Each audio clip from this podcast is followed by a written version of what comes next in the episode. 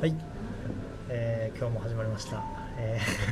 ー、よろしくお願いしますお願いします声を殺して笑う必要ないです、はい、必要ないですよ、はいはい、必要ないですね必要ないですね構えちゃいました、はい、今日はですね、えー、ザキさんにザキヤマさんに来てもらってます、はい、ありがとうございますよろしくお願いしますじゃあ簡単に自己紹介を、はい、あ自己紹介ですね、はい、OK ですえー、っとザキヤマですと言えばいいのかな、はいえっと、山崎と言います、えっと、そうですね何て言えばいいの社会人歴がどのくらいだったのじゅうさんねんぐらいありまして、えー、っとうんさっくり言うとなんか、まあ、広告畑ずっとやってきてて、えーまあ、はちねんぐらいなんかモバイルのベンチャーに行って、まあ、ずっと広告周りとかメディアやってましたでそこから人材挟んで、まあ、スマートニュース売ってる会社にいますで内海氏との出会いはじゅうにねんまえぐらいにはい、はい、まあそうですね広告代理店じゅうにねんいやそれ言い過ぎっすよねいやじゅう僕じゅういちねんめぐらいなあじゅういちねんか、はい、じゃあじゅういちねんまえとかじゅうねんまえか、うんうん、そうかそうかそうそこで出向先で行ってた広告代理店で、うんうん出会いましたと、うん、仕事は一緒にやってなかった気がするけどまあ同じ組織にはいましたけど同じ組織にいたって感じかな、うん、がっつり同じクライアントでとかはなかったです、ね、飲み会ですげえなんか脇叩いてる人いないみたいなのが初めのはい、はい、やべえなやっぱこの会社みたいな、いやあのなんていうのなんかさ俺ごじゅうにんぐらいの会社だっ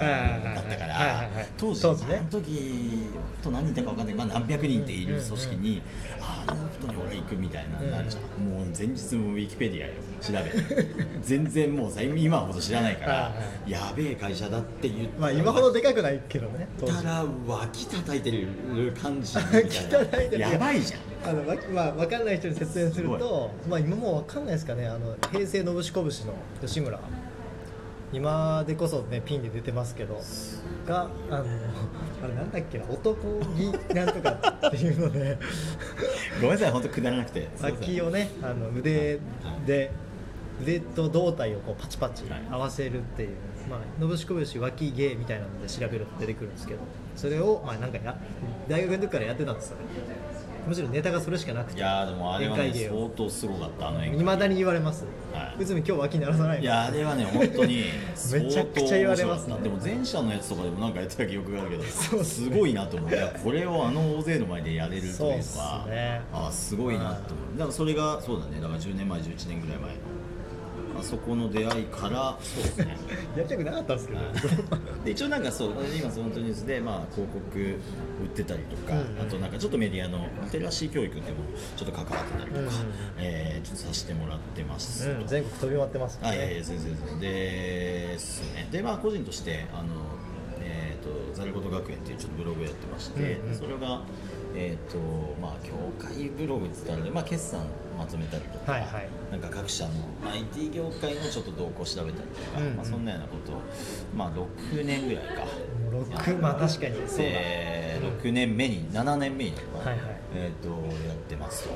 という感じですね、まあ、その中でそうねにねんめぐらいかなブログやってわかんないけどあのつみ ティーブイ というつみ、はい、のラジオっていうのもあったと思うんですけど、はい、あのそれもちょっとねやらさせてもらった、はい、僕が動画撮ってたやつの延長でラジオも撮りたいってことで、はいでね、実はザキさんとだからそれ以来のラジオということで、うん、実は初ラジオではないという感じですねそうですね、うんはい、なんで初めてあの、えー、と僕とザキさんが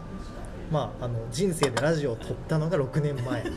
しかも今ここ代々木なんですけど当時僕の代々木の家で撮りました、はいはい、さっきから感慨深い感慨深いって言って、はい、それがまさにそういうことです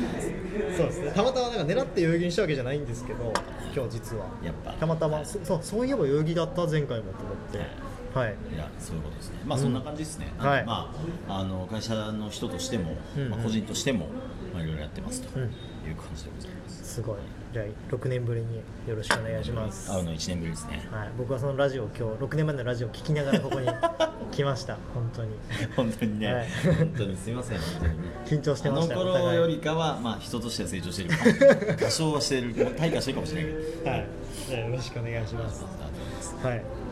いやまあ山ほど聞きたいことあるんですけどマジで山ほど聞きたいことあるんですけど今日エモいこと僕は言えないんですけど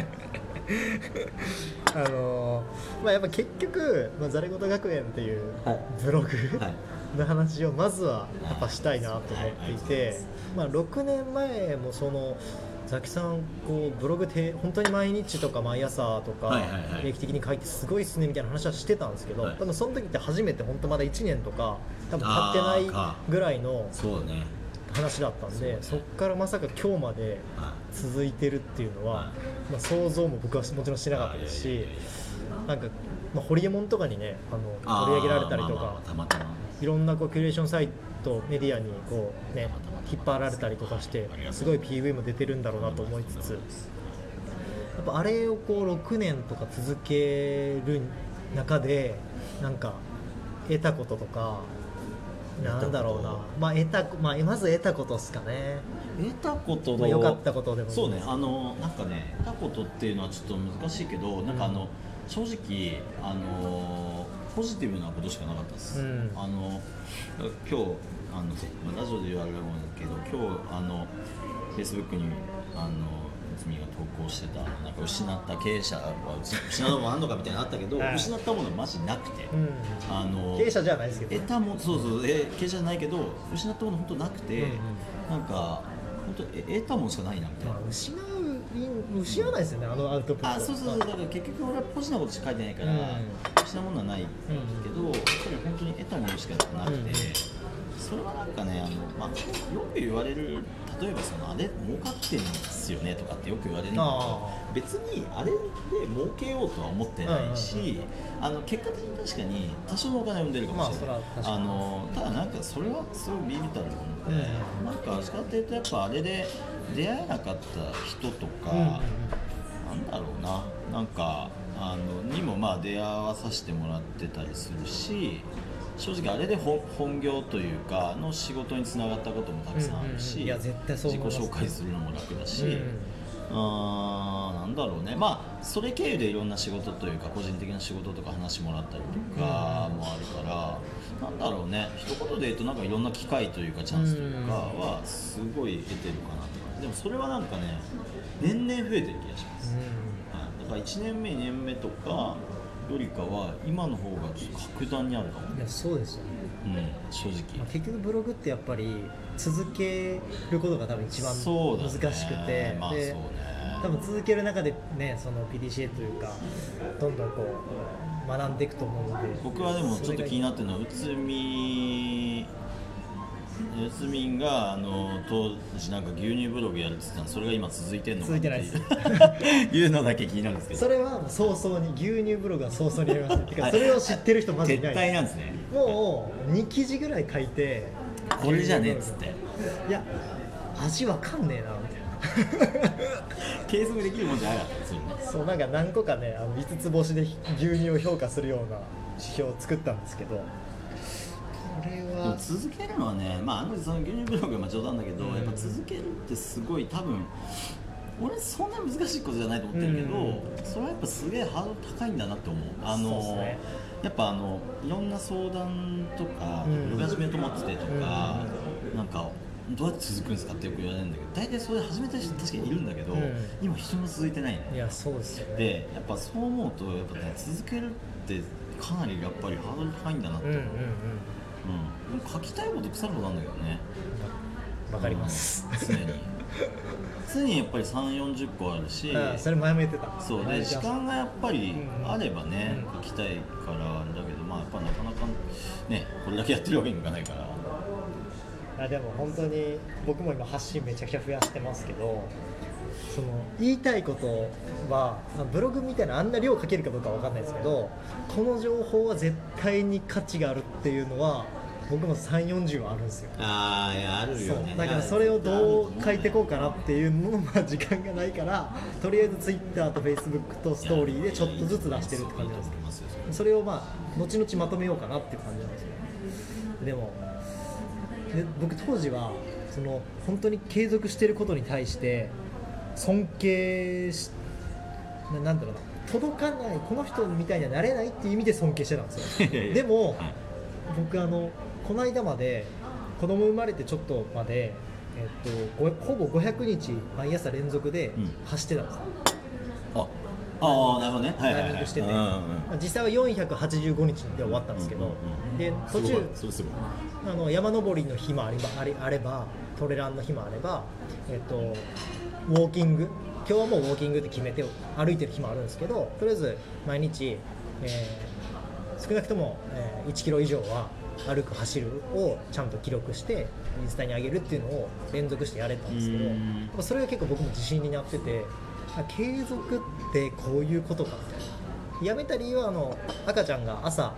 何時に起きるか分かんなくて嫁に全部、まあ、それは致し方ない、任せられないからもう綺麗にやめようと思ってそのやめたんですけど、でもやっぱりなんだろう、毎日が一番楽だなっていう